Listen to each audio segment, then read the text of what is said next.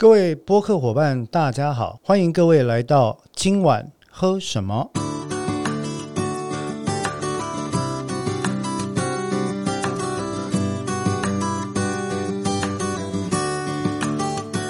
葡萄酒的世界，世界的葡萄酒。那么，各位播客伙伴好，我是这个播客的主持人黄志豪。嗯。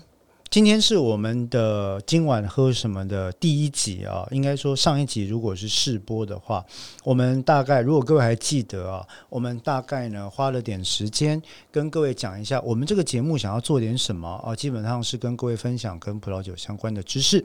那么我们也大概有介绍到说，我们这个节目后续会进行的方式。同时呢，在上一次的节目里面，我们也跟各位分享了。我个人很喜欢的一支葡萄酒啊，来做一个品饮的方式，跟各位呃分享该怎么正确的，也不是正确，该怎么有系统的啊去品饮一支葡萄酒。那么最重要的是，如果各位还记得的话，我们在上一次的节目里面呢，也花时间跟各位仔细的讲述了两个我们今晚喝什么这个节目的基本原则，还记得吗？第一个是什么？啉酒不在乎哈。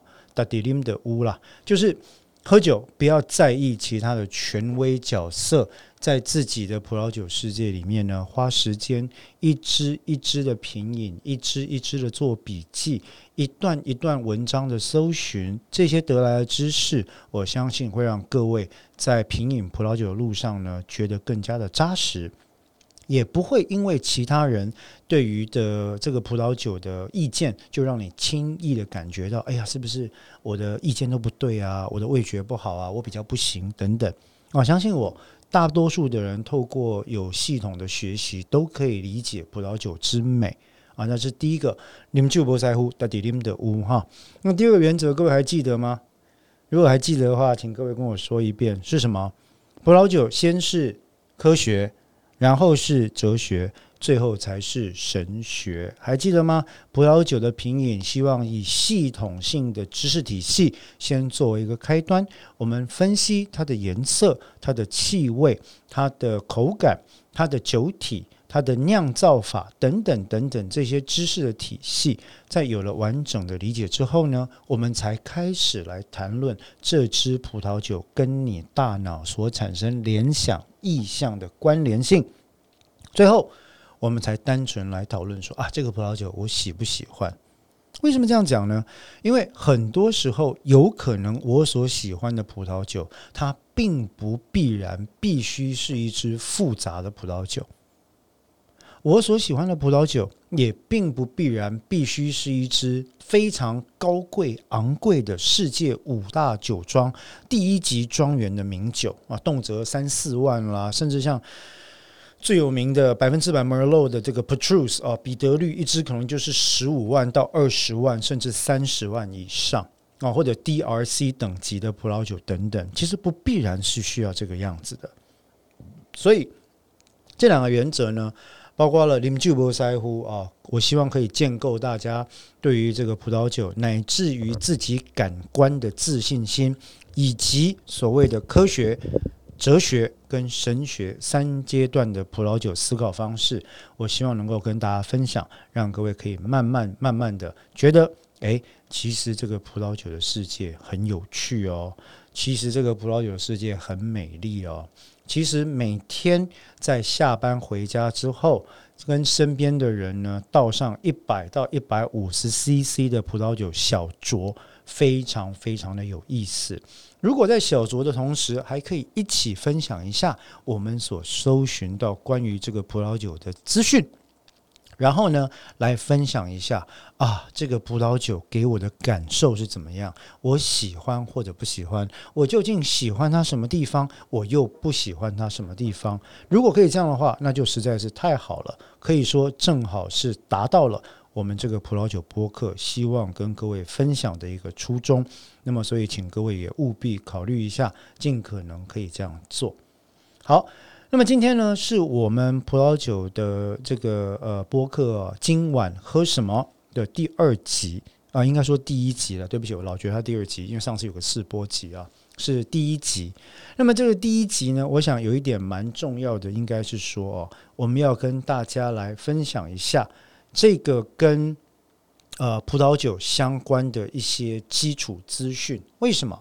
因为像上一次我们在最后的今晚喝这个单元里面，我们所介绍的葡萄酒，你会听到我在介绍的时候，我会去分析，诶，这个酒它的葡萄品种、它的生产年份、它的产地，然后接下来是什么呢？它的口感啊，因为口感之前对不起了，还有颜色，它的视觉、它的颜色、它的嗅觉给我的感受是 aroma 还是 bouquet？啊，是所谓的呃，一开始接触了香味还是成熟的香味？接下来是你的味觉啊，包括了这个酒液进入你口腔当中，你的感受是什么？酒精浓度高不高？酒体厚不厚重？如果是红酒的话，它的单宁本身是柔顺的、强壮的还是粗糙的？如果是白酒的话，它的酸度是中低、中度还是中高？那有没有甜味？甜味在什么地方？又能不能跟其他的风味搭配起来？最后，总体这一支酒给你的感受是什么？像这样子，我们在做品饮的过程里面，你会发现什么？有些朋友或者有些播客伙伴，在听完第一集的这个节目之后，可能对于我们今晚喝这个单元里面品评所用的用语，觉得有点丈二金刚摸不着脑袋。就是说，嗯，你你讲这些什么什么酒体啊，什么什么单宁啊，啊，什么什么葡萄品种啊，这到底什么东西啊？啊，为什么要拿这个来作为评判一个葡萄酒的基准呢？那这个。就要回到我们在呃本集一开始啊，跟上一集呢，跟各位播客伙伴所分享的本节目的第二个原则，还记得吧？科学、哲学、神学，要希望跟你身边同样研究葡萄酒的伙伴去分享一支葡萄酒的评论的话，我们其实不太可能就是完全没有任何客观的依据。那实际上来讲，任何以感官作为出发点的一种品评呢，它的依据其实越细致，越容易达成同样的一个认知基础。我这样讲有点诶不够白话，我讲的是认知心理学的概念哈。那白话意思就是怎么说呢？我们的标准越细致，大家越一致，越容易谈吧，对不对？就不会你讲东来我讲西吧。所以呢，从这一集开始啊，也就是我们正式的第一集，我们希望慢慢慢慢的开始，来跟各位播客伙伴介绍跟葡萄酒相关的一些有趣的，嗯，希望各位觉得有趣了哈，有趣的基本资讯。例如说，我们在上一集讲到了侍酒师，对不对？讲到了我跟我第一杯在一九九五年冬天那瓶 Merlot 的体验啊。然后也提到了说这个呃葡萄酒侍酒师的角色等等。那从这一集开始呢，我们会希望开始跟大家去讨论一些有趣的小问题。那希望借此呢，也慢慢的来累积各位对于葡萄酒的知识，进而增加各位对葡萄酒的这个喜好跟喜爱度。好，那所以呢，接下来我们就来讨论一下什么是葡萄酒。所谓的葡萄酒啊，其实定义很简单啦。从几千年前这个人类在酿造酒类开始啊，呃，大概它的定义到现在没有变过太多。所谓的葡萄酒，其实就是一种透过葡萄发酵进行酿造所得到的含酒精饮品啊。那这个这个定义很简单。那但是呢，实际上来讲，我们在讨论到葡萄酒的时候，呃。短短的一句定义里面就包含了无限的可能性。例如说，你所谓的发酵是透过什么样的方式发酵呢？酵母有没有限制呢？酵母的种类有没有限制呢？葡萄的种类有没有限制呢？酿造的方法有没有限制呢？需不需要统称呢？可以用人工酿吗？可以用机器酿吗？可以全自动的酿造方式吗？统成的方法，各种不同的木桶啊，各种不同的木桶进行统成所得到的风味，是不是一定会不一样呢？为什么葡萄酒要追求这些风味呢？等等等等这些问题，大家可以有问上几百个啊，所以我才说，其实葡萄酒是非常非常复杂而且有趣的一门呃学问。那这个学问最有意思的地方，就是你可以实做。怎么样实做呢？我跟各位分享一下，当年我在纽约误入歧途啊，就是喝下第一瓶 Merlot 开始，因为因为穷学生嘛，对不对？然后天气很冷啊，一九九五年的冬天在纽约，我记得那时候我住在第三大道跟第十街 Third and Ten 的那个学生宿舍里面哈，然后因为很冷，然后你实在不知道要干嘛。然后也不能去运动啊，当然有 gym 了哈，但是去运动也没办法一直运动。你所以你回家呢没事做，除了读书之外，你就只能干嘛？喝葡萄酒啊。以成年人来讲是这样子了，那大学生这个就看你的情况哈。那葡萄酒呢，一直以来在那个时候啊，我记得自己有一种错误的印象，就是哎呀，葡萄酒好像是很高贵的饮品啊。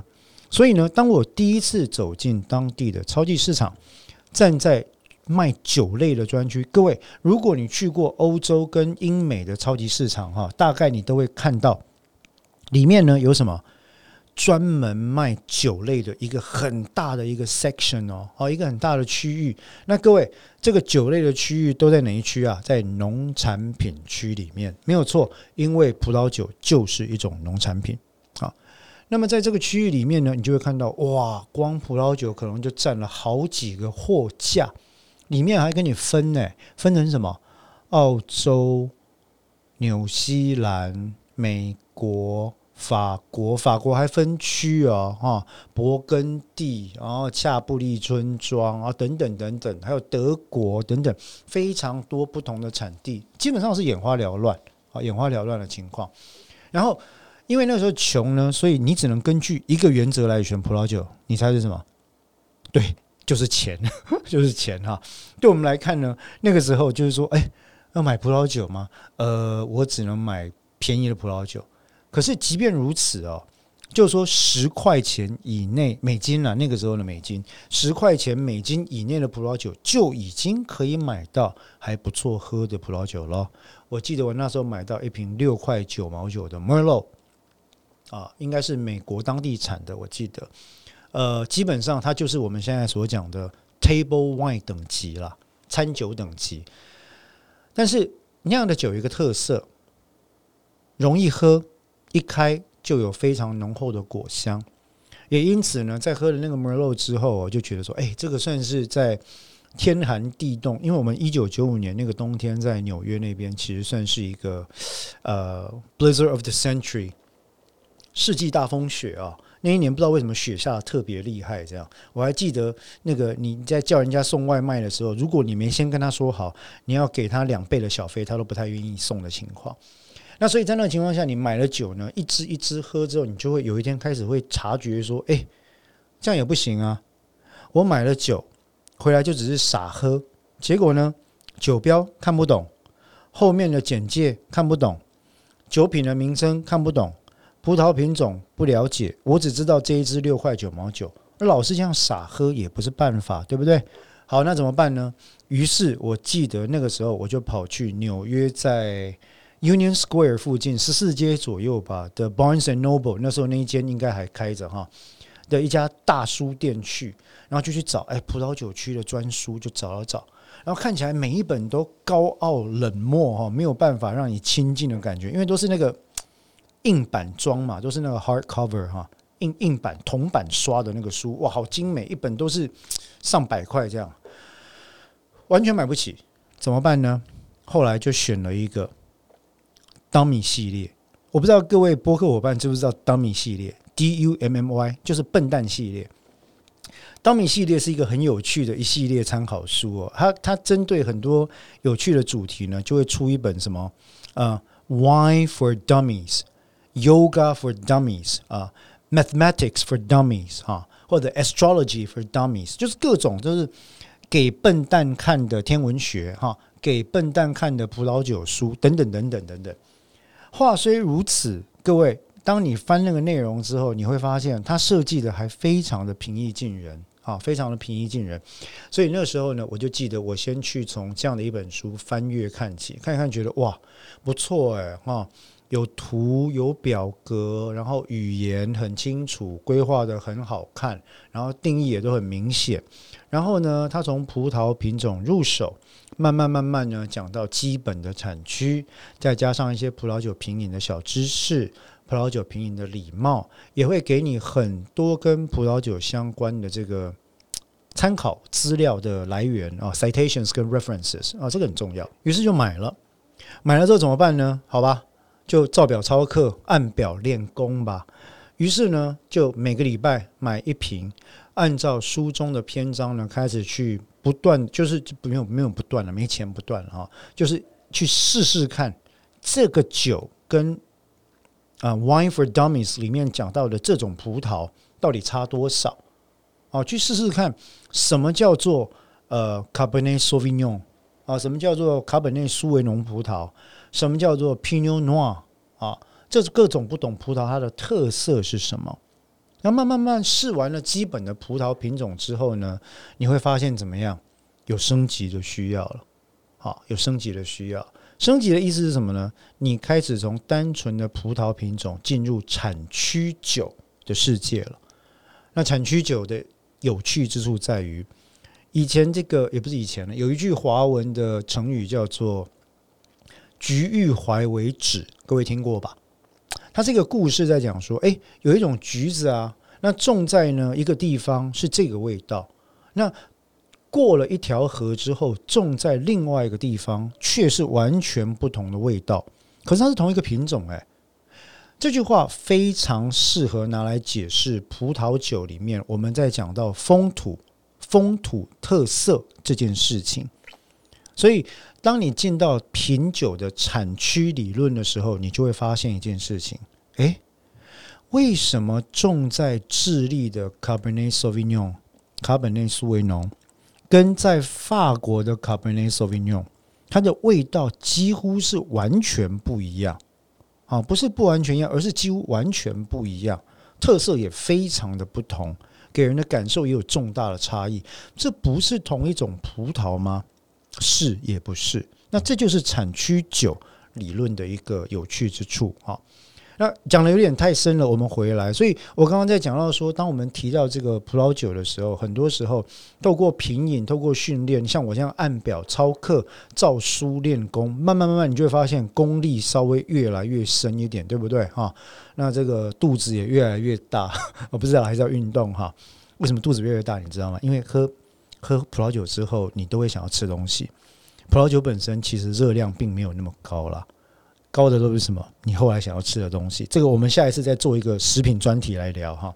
好，不管怎么讲呢，你开始练功之后，就慢慢发现啊，嗨呀，钱不够。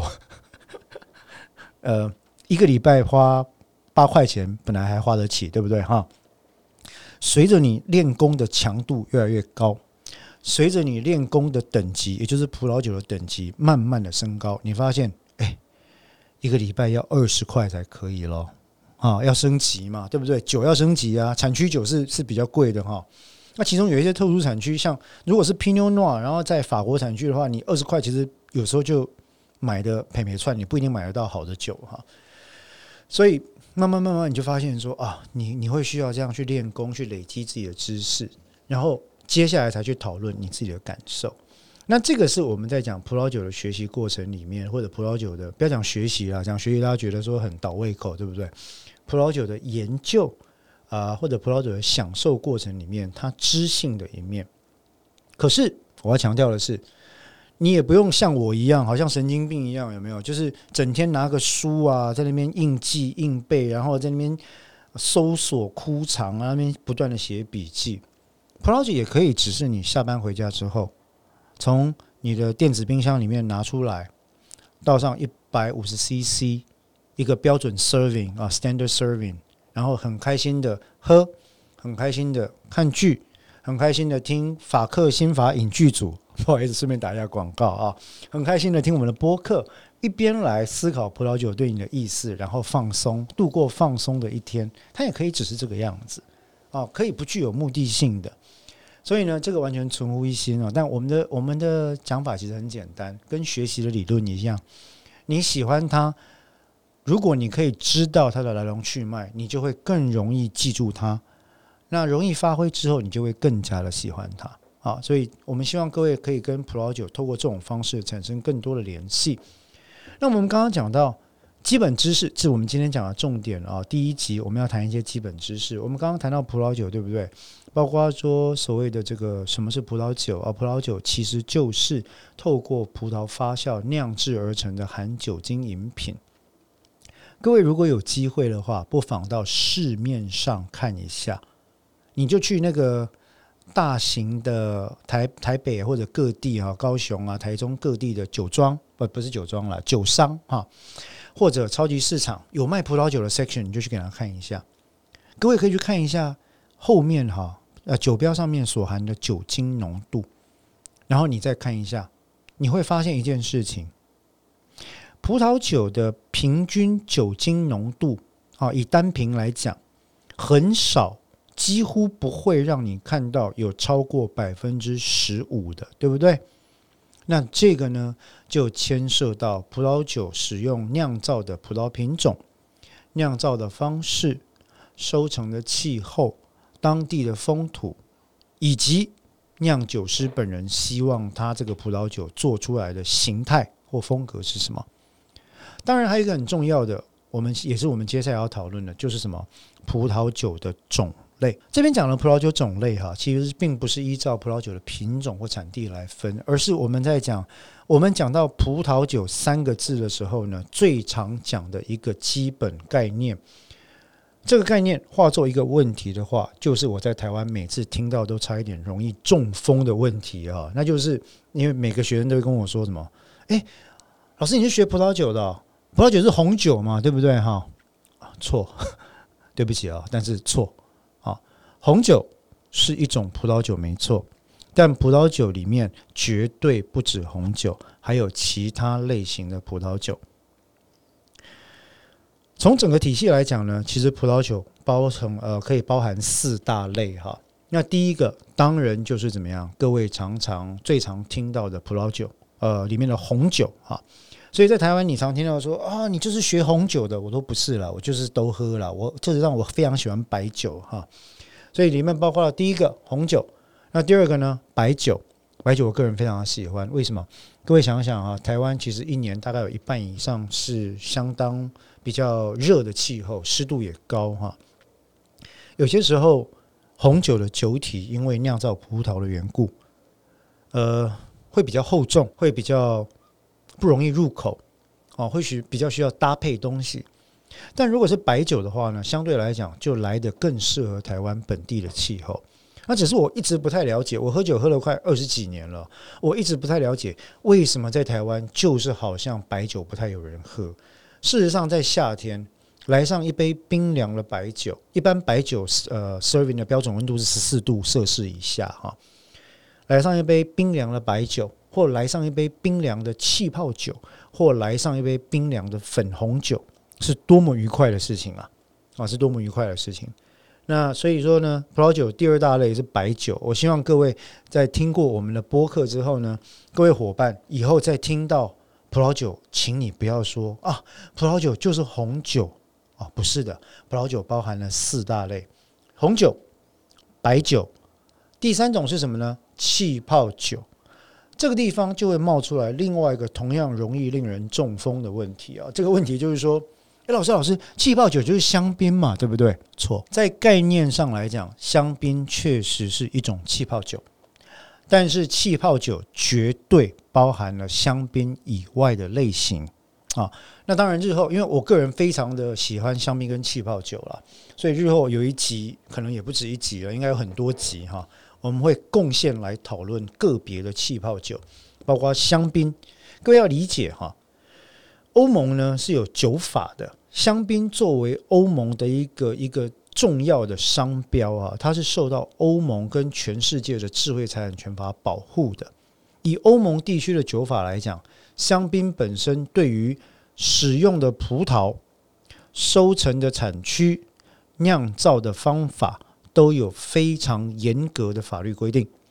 如果你今天违反了这些法律要件里面的任一个，你就不能说你的酒叫做香槟，而是什么气泡酒而已。哦，所以从概念上来看，各位大概可以理解。呃，气泡酒里面包含了香槟，但香槟并不必然是代表所有的气泡酒。好，所以我们刚刚讲到葡萄酒类型，像有三种了，对不对？有红酒啦，有白酒啦，有气泡酒啦，还有第四种是什么呢？叫做葡萄加烈酒 （fortified wine） 啊。所谓的 fortified wine，或者有的就简称 fortify，因为有人觉得 fortify 之后加强之后就不见得是 wine 了。通常指的是呢，用更高的糖分或者中途加入酒精啊，或者比较强烈的酒品。来让这个整体的这个呃葡萄酒的浓度跟它的强度提高，进而便于保存，或者是为其他目的可以达成其他目的的一种酿酒方式。那我们常常看到的葡萄加烈酒，哈，例如说很有名的波特酒 （Port），啊，很多人是把它拿来当做甜点或者搭配雪茄。呃，例如很有名的雪莉酒 （Sherry） 啊，例如说在西班牙很有名的这个呃，用 Pedro Jimenez 啊 PX 葡萄啦，或者是用其他的各种不同的葡萄品种啦，用 Oloroso 系统酿出来的等等，或者像法国很有名的什么干邑白兰地，白兰地也是一种加烈酒啊。所以各位现在知道了，葡萄酒的世界里面呢。并不是只要讲葡萄酒，指的就必然只有红酒，而是什么？葡萄酒包含了红酒、白酒、气泡酒跟加烈酒。那这样应该各位都可以理解了啊。讲到红酒、白酒、气泡酒、加烈酒，在葡萄酒世界里面呢，其实我认为最好的学习地点啊，在各位真的愿意花上一笔钱到葡萄酒专卖店。去买下一瓶昂贵的，哎，不一定昂贵了，这是错误的概念，抱歉抱歉。去买下一瓶葡萄酒作为试饮的工具之前呢，最好的学习基本知识的地方其实是什么？是大型的超级市场或大卖场里面的葡萄酒专区。在那些地方呢，往往有非常多的种类的葡萄酒，它会依照国家或者是葡萄特色分门别类。也会有服务人员在现场提供试饮或者供你询问哈。当然，讲到试饮，我就要讲到试饮的礼貌这件事情。就是说，呃，既然是试饮，当然不见得你喝完一定要买哈。但是呢，我想鼓励各位播客伙伴们，如果你有机会在大卖场，呃，不管是好事多也好啦。在这个呃，或者是大润发也好啦，或者是其他的卖场也好，我我就是单纯在讲哈。那去看的时候，如果现现场有这个试喝的人员的时候，我也鼓励各位，除了听他讲了之外，现场品饮之后，也可以问他一些跟葡萄酒相关的问题。哦，不是要考他，而是跟他进行良性的互动。因为这些提供试饮的人员，往往呢，有可能是初级的或者中级的葡萄酒学习者。而且对于葡萄酒业有相当的兴趣，您给他的良性互动，其实都可以帮助整个葡萄酒业有一个正向的发展。以后呢，对于大家在享受葡萄酒在台湾的作为生活文化的一环，我想也是绝对有帮助的。好，好。那所以我们刚刚讲到了葡萄酒的概念，我们讲到了葡萄酒是不是就是红酒？不是，它有包含四类的概念。那接下来要讲一个比较有趣的事情，tricky 的事情，叫做什么呢？年份，如果各位有机会观察到呃跟葡萄酒相关的影视作品的话，哈，几乎毫无例外的，你常会听到年份、年份、年份葡萄酒这件事情。那么所谓的年份葡萄酒是什么意思呢？年份究竟指的是贴标的年份、采收葡萄的年份、酿造的年份、出厂的年份，还是上架的年份呢？请作答。好，对不起，我们不是 我们不是这个 抽奖节目哈，答对了也没有奖品，抱歉。但是我们在讲年份的时候，vintage 这个字呢，其实指的在葡萄酒里面指的是什么？是葡萄采收的年份啊，葡萄采收的年份。为什么讲葡萄采收的年份很重要？因为对我们比较呃有热情或者是专业的葡萄酒研究者来讲，各位可以理解吧？葡萄酒基本上是农产品哦，因为葡萄酒来自哪里？葡萄嘛，那葡萄是农产品嘛，它是种农作物嘛，对不对？农作物跟什么东西很很相关？跟什么？天地人。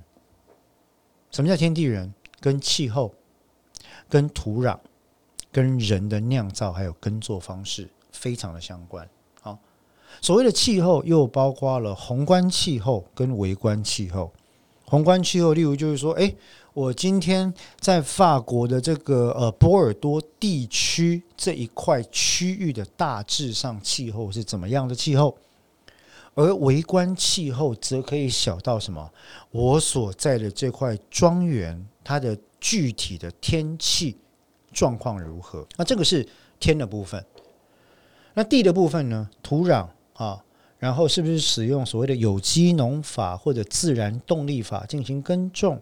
有没有使用化学肥料？或者是这个这个以后每一个主题几乎都是一集的内容了哈。这等等呢，跟地力啊。土地的力量相关的主题，其实是什么？也是会跟年份有关系，跟葡萄的品质有关系。最后是怎么样？在在这个种植的过程里面，栽种的手法，那当然这是属于人的部分。那以上三个因素其实都会跟葡萄结实被采下来的时间点相关。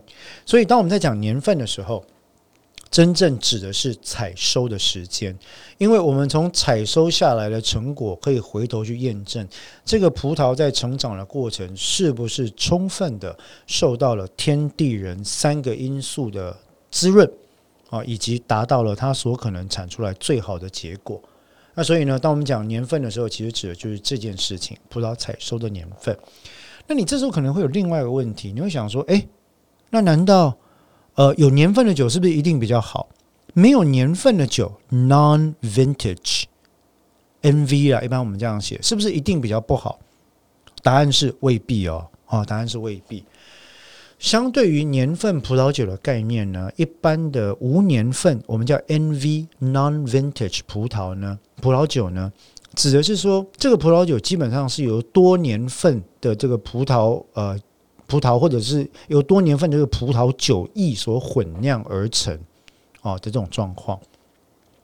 那你会说，嗯，没有年份是不是表示说这个酿出来的成果一定比较差？其实不见得，诶，为什么？因为既然它是由不同年份的酒液进行混酿，如果今天这个酿造师或者调配师具有他个人独到的手法的话，那么你会发现怎么样？混酿出来的 NV 葡萄酒，很多时候它的表现并不会逊于所谓的年份葡萄酒。最有名的一个例子，在年份跟非年份之间的一个讨论呢，最有名的例子大概就是香槟系统。各位去看看现在市面上的香槟啊，其实有绝大多数正常在市面上流通的香槟都是属于什么年份还是无年份？你知道吗？对，大部分都是无年份的香槟。所谓无年份的香槟呢，指的并不是相对于有年份的香槟而言，指的并不是这些香槟的品质因为没有年份比较差，而是什么？通常来讲，无年份的香槟是由香槟的调酿师在酿造的过程里面，最后。根据他要决定这个香槟招牌的风味，进行特殊的调制方法所得出来的固定风味的一种葡萄酒。你想的没有错，其实这个调制过程跟香水就非常的类似。那我想我们都可以理解哈。呃，例如说特定的香水，它就是会有特定的味道。啊，Chanel Number Five，它可能就是那样的一组味道，对不对？前中后韵等等。那所以在香槟作为一个 NV Non-Vintage 无年份葡萄酒的状况来讲，通常来讲，它就是要呈现这个品牌招牌的风味。那这样的风味跟我们在采用年份葡萄酒所凸显的是那个年度上天的恩赐这件事情，其实是不太一样的哦，是不太一样的。换句话说，其实呢，年份未必就一定比较好，无年份未必就一定比较差，端看这个酒想要呈现的内容跟它的本质是什么来决定。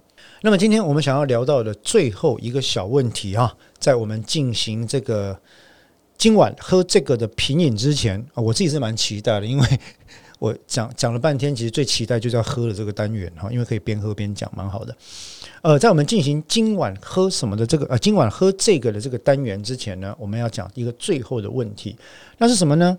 那就是你常常在品酒会，或者是葡萄酒基础课程。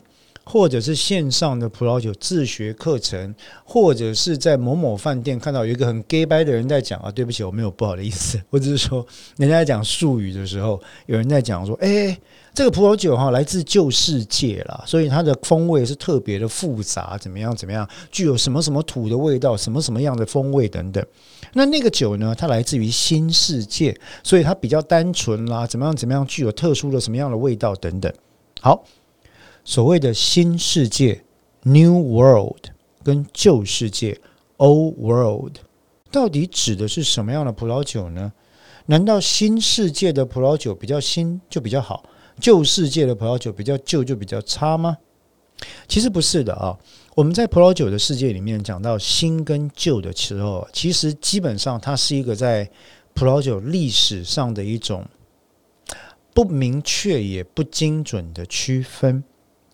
如果以我们呃去进行葡萄酒理论研究的话，大致上可以这样分了哈，就是说，所谓的旧世界葡萄酒，大致上它指的是啊酿酒历史啊它的这个缘起比较悠远的悠悠久的那些欧洲的国家啊，就是说呃人类大概比较早期喝酒啦，酿酒历史发源地，或者是葡萄酒酿酒历史发源地的那些。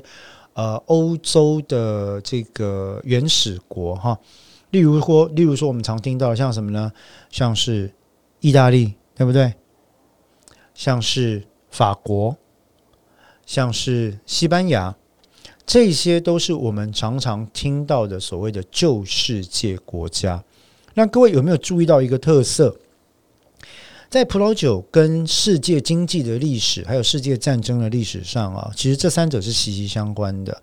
你会发现，旧世界的国家里面有很多是所谓的什么殖民输出国。我们刚刚讲了三个国家：意大利、法国，还有什么西班牙，对不对？那这三个国家其实都曾经有过他们非常辉煌的一个。当然，对对，其他被殖民的国家不一定是。呃，好事了哈，但是呢，非常辉煌的一段时间啊。那其他还有什么著名的旧世界国家呢？我们刚刚讲了法国啦、意大利啦、西班牙之外，还有德国，还有葡萄牙，也都是属于旧世界的国家。一般在分类上，好，那当然我讲了，这这这不是一个，呃，它不是一个很严谨的分类了，所以各位也不用特别去在意这个事情。那但是呢，有些时候，如果你觉得说 啊，别人在讲我听不懂，我就觉得很不舒服。好，那现在你知道了，旧世界大致上指的是 the old world wines，指的是来自于这些欧陆国家哦。那早期酿酒历史比较悠久的这些地方，他们所产出来葡萄酒叫旧世界葡萄酒。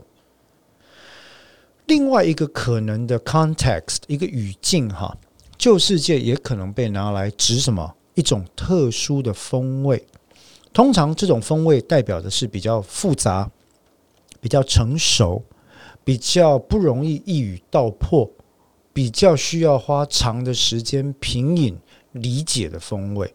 那所以有些人就会把这个概念自动的划分成好像比较高级的概念。我还是希望跟各位呃博客伙伴讲一下，呃。不需要这样区分，啊，没有什么高级低级的问题，不需要这样区分。旧世界的风味，如果说硬要归纳的话，有可能是因为风土条件跟酿造方式的缘故。例如说，在法国南法的这个 Chateau n e u f du Pop，呃，教皇新堡地区，因为它所混酿的葡萄有可能高达十三种。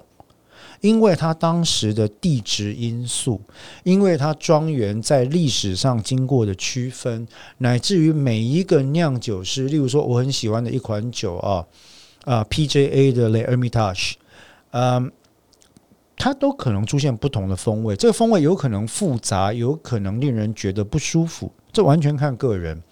但它不必然就会比新世界所酿出来的酒要来的高级。那这个是我希望跟各位播客朋友分享，就是说。旧世界、新世界，它是一个相对的了哈，所以你可以从地理上来理解，或历史上来理解，就是旧世界它可能就是一个指那些就是酿酒历史比较古老的欧洲国家，对不对？那你要从风味上来理解呢，旧世界的酒有可能比较复杂，但是你要理解复杂是一个相对的概念。新世界相反则是指什么呢？那些酿酒历史相对比较比较新，呃，比较近代的产地。像是我们现在最常讲的美国啊、澳洲、呃、纽西兰啊、智利等等，他们他们就是非常有名的新一代的产地。那你说这些地方酿的酒会比旧世界差吗？诶，不见得诶，哦，不见得，真的不见得。现在不管是智利、阿根廷，都酿出非常非常多、非常优秀，结合了原生品种跟外来品种的混酿好酒。像阿根廷一个很有名的酒庄 c a t i n a Zabata。他们就有非常优秀的酒哦，纽西兰啊、澳洲这个就不用讲，我们以后都会介绍。所以你说旧世界的酒好，新世界的新世界的酒坏，旧世界的酒复杂，新世界的酒单纯，不见得啊，不见得。直观上有一些例子可能没错，但不见得永远如此，好不好？那我们今天大概就跟大家介绍葡萄酒的小知识到这边。那么接下来呢，我们就进入。今晚喝这个单元。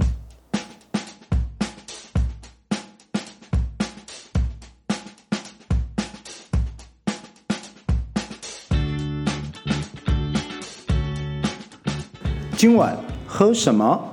今晚呢，喝这个。各位播客伙伴，大家好，欢迎各位回到我们今晚喝什么里面的今晚喝这个小单元哦。那么我们每次在这个今晚喝什么葡萄酒播客的最后一段呢，都会透过呃我本人所喝的一支酒。事实上，我现在就在喝这支酒，就是一边喝一边跟各位分享啊。那同时也来介绍一支葡萄酒，透过这个葡萄酒呢，来连接起一些比较有趣的葡萄酒小知识。也跟各位分享我对这支葡萄酒的看法或者一些感想啊，那当然其中就涉及了评分啦，一些个人的意见这样子。那么呃，我记得我们上一集讨论到的是白酒，很简单啊。事实上，各位可能必须忍受一下，有可能接下来的二十集都讲白酒。对，为什么呢？因为很简单，台湾的夏天除了喝白酒之外，要喝红酒的话，恐怕就要慎选啊。那或许我们会有几集是比较。有特别的想法的时候，我们来做一些哎适合在夏日饮用的红酒专题也可以。不过在那之前呢，我还是想各位先分享一下白酒。所以今天的今晚喝这个呢，我想跟各位分享的其实是夏日炎炎话白酒的第二集第二个单元，也就是我们今晚喝这个还是继续来谈白酒。但是各位播客伙伴。我要跟大家分享，今天这支白酒其实非常非常的特别，一般也很少见。这支酒的全名呢叫做 Ronco Severo di Stefano Novello。啊，它是 Pinot Grigio，也就是所谓的灰皮诺，二零一七年的作品。那么刚刚提到的 Stefano Novello，其实就是这个意大利酿酒师的名字啊。那么这支酒的酒标其实就叫 Ronco Severo 啊，R N C O S E V E R O 两个字，Ronco Severo di Stefano Novello Pinot Grigio 啊。那么这支酒，二零一七年的这支酒啊，我好不容易从朋友所经营的酒商那边找到这支酒，其实也是经过他推荐，因为这支酒呢，同时具备虽然虽然啊，号称是白酒，而且是百分之一百的 Pinot Grigio 哦，是百分之一百的灰皮诺，但是这一支酒同时兼具了一般白酒比较少看到的两大特色。第一大特色是什么呢？它是所谓的自然酒，哦，所谓的 natural wine。那么自然酒跟一般酒它是有相当的区别的啊，在酿造的程序、在酵母的使用、在添加物方面的使用啊，都有非常大的区别。Natural wine 呢，其实可以做一个专题来跟各位分享。那么第二个特色，其实这个白酒啊，它又有一个特殊的名字，叫做 Orange Wine 橘酒。这个橘酒跟各位想到调酒里面那个橘酒是完全不一样的东西哦。各位，这个橘酒指的是它的颜色，酒液的颜色其实已经是相当明显的红铜、黄铜色，或甚至是红铜色。也因此呢，这个颜色是逼近橘色的哈，所以一般被叫做橘酒。那一般橘酒在台湾来讲，喝白酒的伙伴们可能比较不会那么常看到，自然酒的橘酒呢，那就更少。那这都要回到 Stefano Novello 这个酿酒师身上，其实他本人是一个个性，我觉得还蛮倔强的一个人哦。坦白讲，我在我我非常喜欢意大利酒，那么。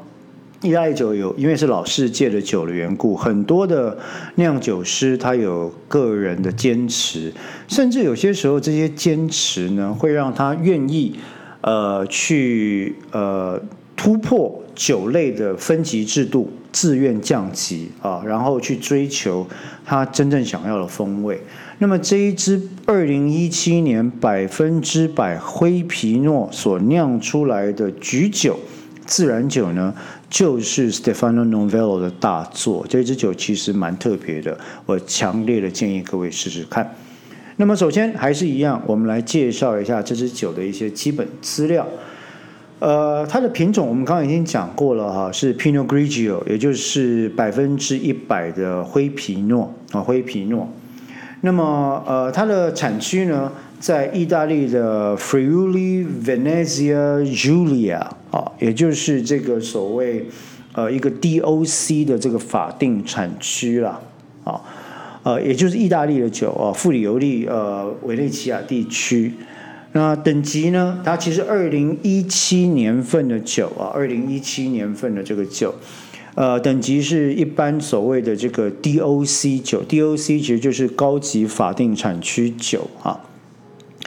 年份二零一七年，那值得注意的是，这一支酒的酒精浓度居然来到了百分之十四，也就是十四趴啊！各位可以知道，一般的白酒，如果是呃，例如说以德白、利斯林为例的话，通常它的酒精浓度在八点五趴到十点五趴之间。我们上个礼拜提到，经过混入统陈橡木统陈的葡萄酒液的这个。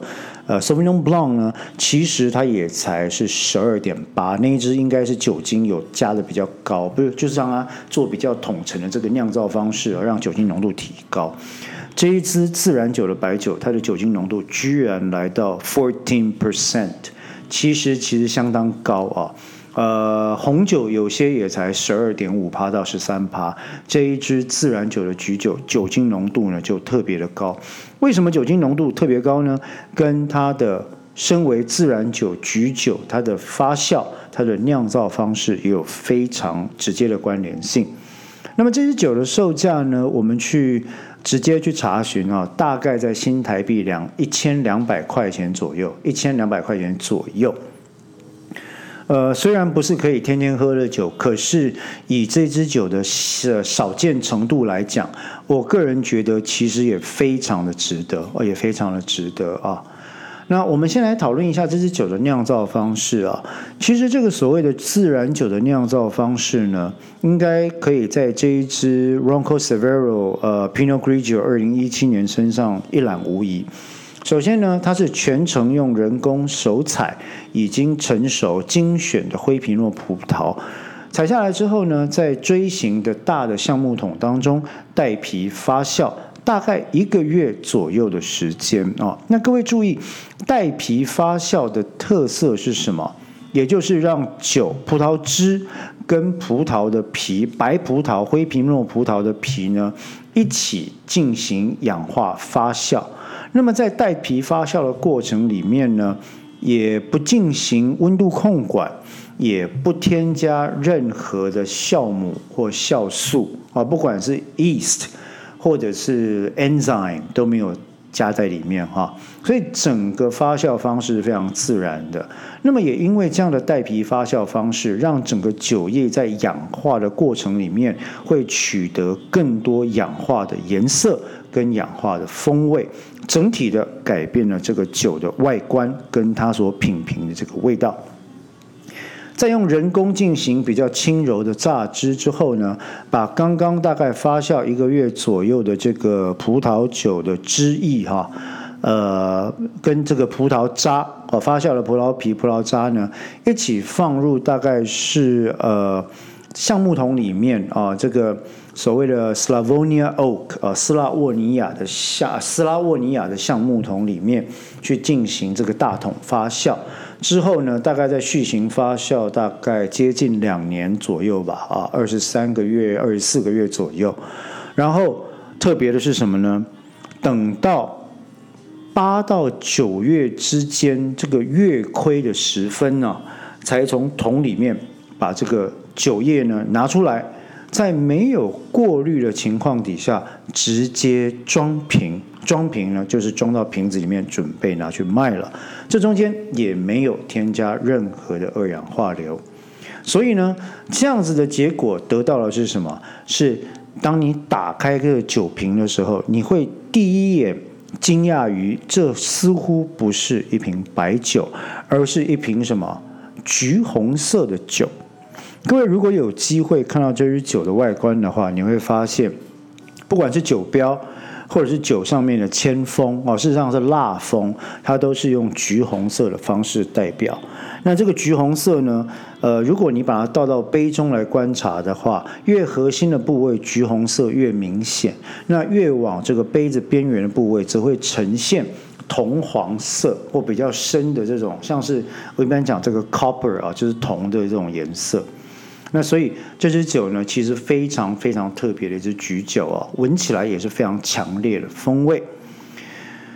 呃，一开始打开这个酒的时候，其实呢，它有非常多的很强烈的果香跟花香的表现啊。其实这个 bouquet 来讲啊，应该说果味跟这个花香味都非常非常的丰富啊。呃，等到你大概在室温底下。放了呃十五分钟之后，慢慢慢慢，因为氧化的作用呢，它它就开始会出现一些比较有趣的味道。例如我自己有闻到的话，包括像甘草的香味啊，或者是一般核果，或者是烤杏仁啊。那这些味道其实已经相当的贴近。我不知道各位有没有喝过啊？这种加烈葡萄酒叫白兰地。其实这些风味呢。已经相当程度的贴近了这个呃，cognac 干邑白兰地或者亚马邑白兰地的风味啊。那整体的酸度其实相对来讲是低的，酸度比较低。可是它的酒体呢，相对在白酒里面是非常非常的厚重啊，非常非常的厚重。基本资料介绍完之后呢，那我希望也跟各位来分享我们对这支酒的这个 tasting notes 啊。那么首先是视觉表现的部分，这一支 Ronco Severo di Stefano Novello 呃 Pinot Grigio 2017，它的 visual performance，它的它的视觉表现，其实就如同我刚刚讲的，is actually quite shocking，就是。你喝的时候会觉得这支酒非常的特别，你你光把酒液倒出来，就会觉得这个颜色非常的特别，很具有震撼的效果，因为它看起来完全跟一般我们在讲白酒的时候所谓的银白啦、灰白啦、稻草色的金黄白啦、浅金黄白啦、深金黄白啦、柠檬白这些东西都扯不上边，反而一开始你的形容词就会变成什么呢？是中心。是深红色或橘红色啊，这个橘红色当然比不上红酒那样的黑紫红啊，或者黑樱桃红，也比不上我们在讨论到呃 Burgundy 的时候所谓的鸽子血的这种红色，都不是。但是它是一种所谓的橘红色啊，其实就是有点像是这个古铜色。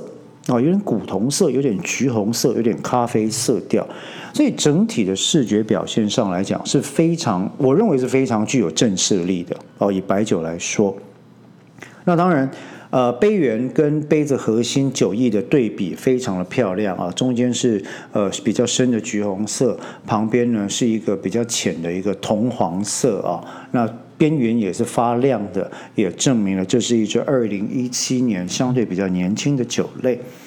当然，酒液清澈啊，没有问题。但是有一所谓的清澈，指的是说里面没有太多杂物，但跟在不锈钢桶当中发酵，而且经过过滤的一般白酒来相比呢，这支的酒意相对来讲还是比较浑浊的。但是这个浑浊的方式，绝对不是这支酒坏掉之后产生了变质物品的那种浑浊啊。那么接下来就要讲到所谓的嗅觉表现了。我们在决定一支酒到底有没有坏掉的时候，除了看酒体本身的清澈程度之外呢，也会考虑嗅觉表现。为什么单单靠视觉表现不准呢？因为有些时候未过滤的酒里面必然会有相对比较多的这个，不能说杂质啦，就是说因为它没有过滤嘛，它的酒酒体当然就比较不会那么清澈啊。所以这个时候利用嗅觉表现来加以。判别是非常重要的。这支酒可以说在嗅觉上是一个非常特别，而且是聚集了所有令人愉悦香味的表现。呃，我个人非常的喜欢哦。坦白讲，这支酒倒出来的时候，我现在在这边喝哈，这样闻一口，其实你会发现，这支酒我倒出来大概已经十五分钟左右了。现在已经完全进入了类似干邑白兰地，类似我们刚刚提到了比较成熟的烤核果的香味这个阶段啊，那也有一些成熟的呃凤梨的味道在里面，跟刚刚倒出来的时候拥有的这种所谓一开始呃比较浅的这种果香啊鲜果香跟花的香味呢，其实不太一样。那这个香味的表现其实非常非常的诱人，非常的成熟啊。接下来讲到味觉表现，那这个地方我认为是它最特别的部分。味觉表现，其实你喝一口，你就会发现它跟一般灰皮诺的油脂感还有厚重感其实不太一样。这支酒呢，酒体远比一般你所能想象的灰皮诺要来的更加厚重。平心而论，我认为这一支白酒应该正确来讲，它是白酒也是橘酒啊。这一支 Orange Wine，而且是 Natural Wine，它的 body 的表现绝对味觉表现，它的 body 的重量绝对不输给强力的红酒啊，强力的红酒。味觉表现上来讲，后韵十足，我想非常充分的可以描述这一支酒在口中的表现，酒体厚重。后韵十足，喝下去之后呢，这支酒的后韵，我认为可以超过逼近十秒，就是你在嘴里去感受那个味道哈，那个喉韵不仅仅是在你的呃口腔的前侧。也不仅仅在你口腔，就是舌头的根部，连在喉部呢，都可以感受到这支酒的味道。逐渐，它的酒精浓度、它的酿造方法、它的酒质，它里面所含有的各种分类跟支类的化学物质，其实是非常非常均衡，而且非常 powerful 的一个呈现方式。所以，酒体本身呢，来到第四个部分，酒体本身其实是中重度偏重的酒体。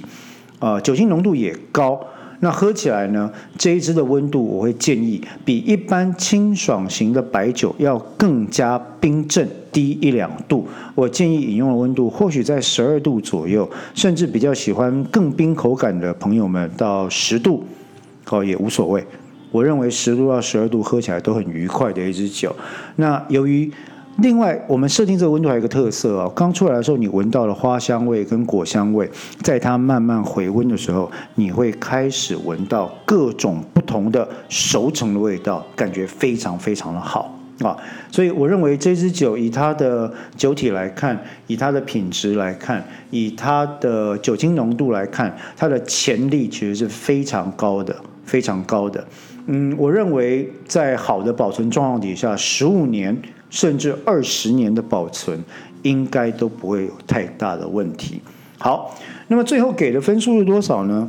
坦白讲，这有点伤脑筋哦。我为什么这样讲呢？我要给两个分数。以我个人主观的评分，这一支酒我给九分啊，就是 nine over ten 九分以上的表现，甚至我认为给到九点五分也不为过。因为以这个酒的罕见性，以它酿造功法的繁复来说啊，跟它的表现来说，九点五分单饮非常非常适合啊。可是，嗯，另外一个分数呢，我会给八点五分，就是说，如果顾虑到一般比较少喝。呃，刚开始尝试葡萄酒的朋友或者伙伴们的口感的话，我比较担心的是这一支酒一般人可能没有办法立刻接受。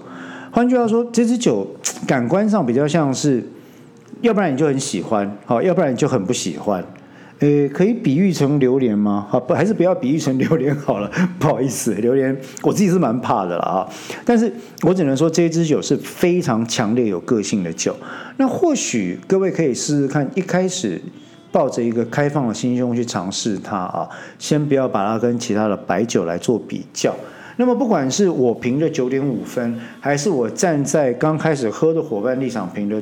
八点五分，我认为这支酒呢都非常值得你的尝试。我们今晚喝这个，呃，喝的这个 tasting notes 呢，大概就到这边啊。那么今天晚上喝的这一支 Ronco Severo di Stefano Novello Pinot Grigio 2017，我们大概就跟各位呢，呃，分享到这边。那也请各位不要忘了，下次继续分享或者是订阅啊，我们的今晚喝什么。的这个葡萄酒播客，也不要忘了理性饮酒，喝酒不开车，开车不喝酒。有任何的意见，也欢迎各位随时透过播客呢，或下面的留言区，或者是用什么方法通知我们，让我们知道，可以跟我们分享你对我们播客的看法，以及需要我们改进的地方。我们今天节目就到这边，谢谢各位。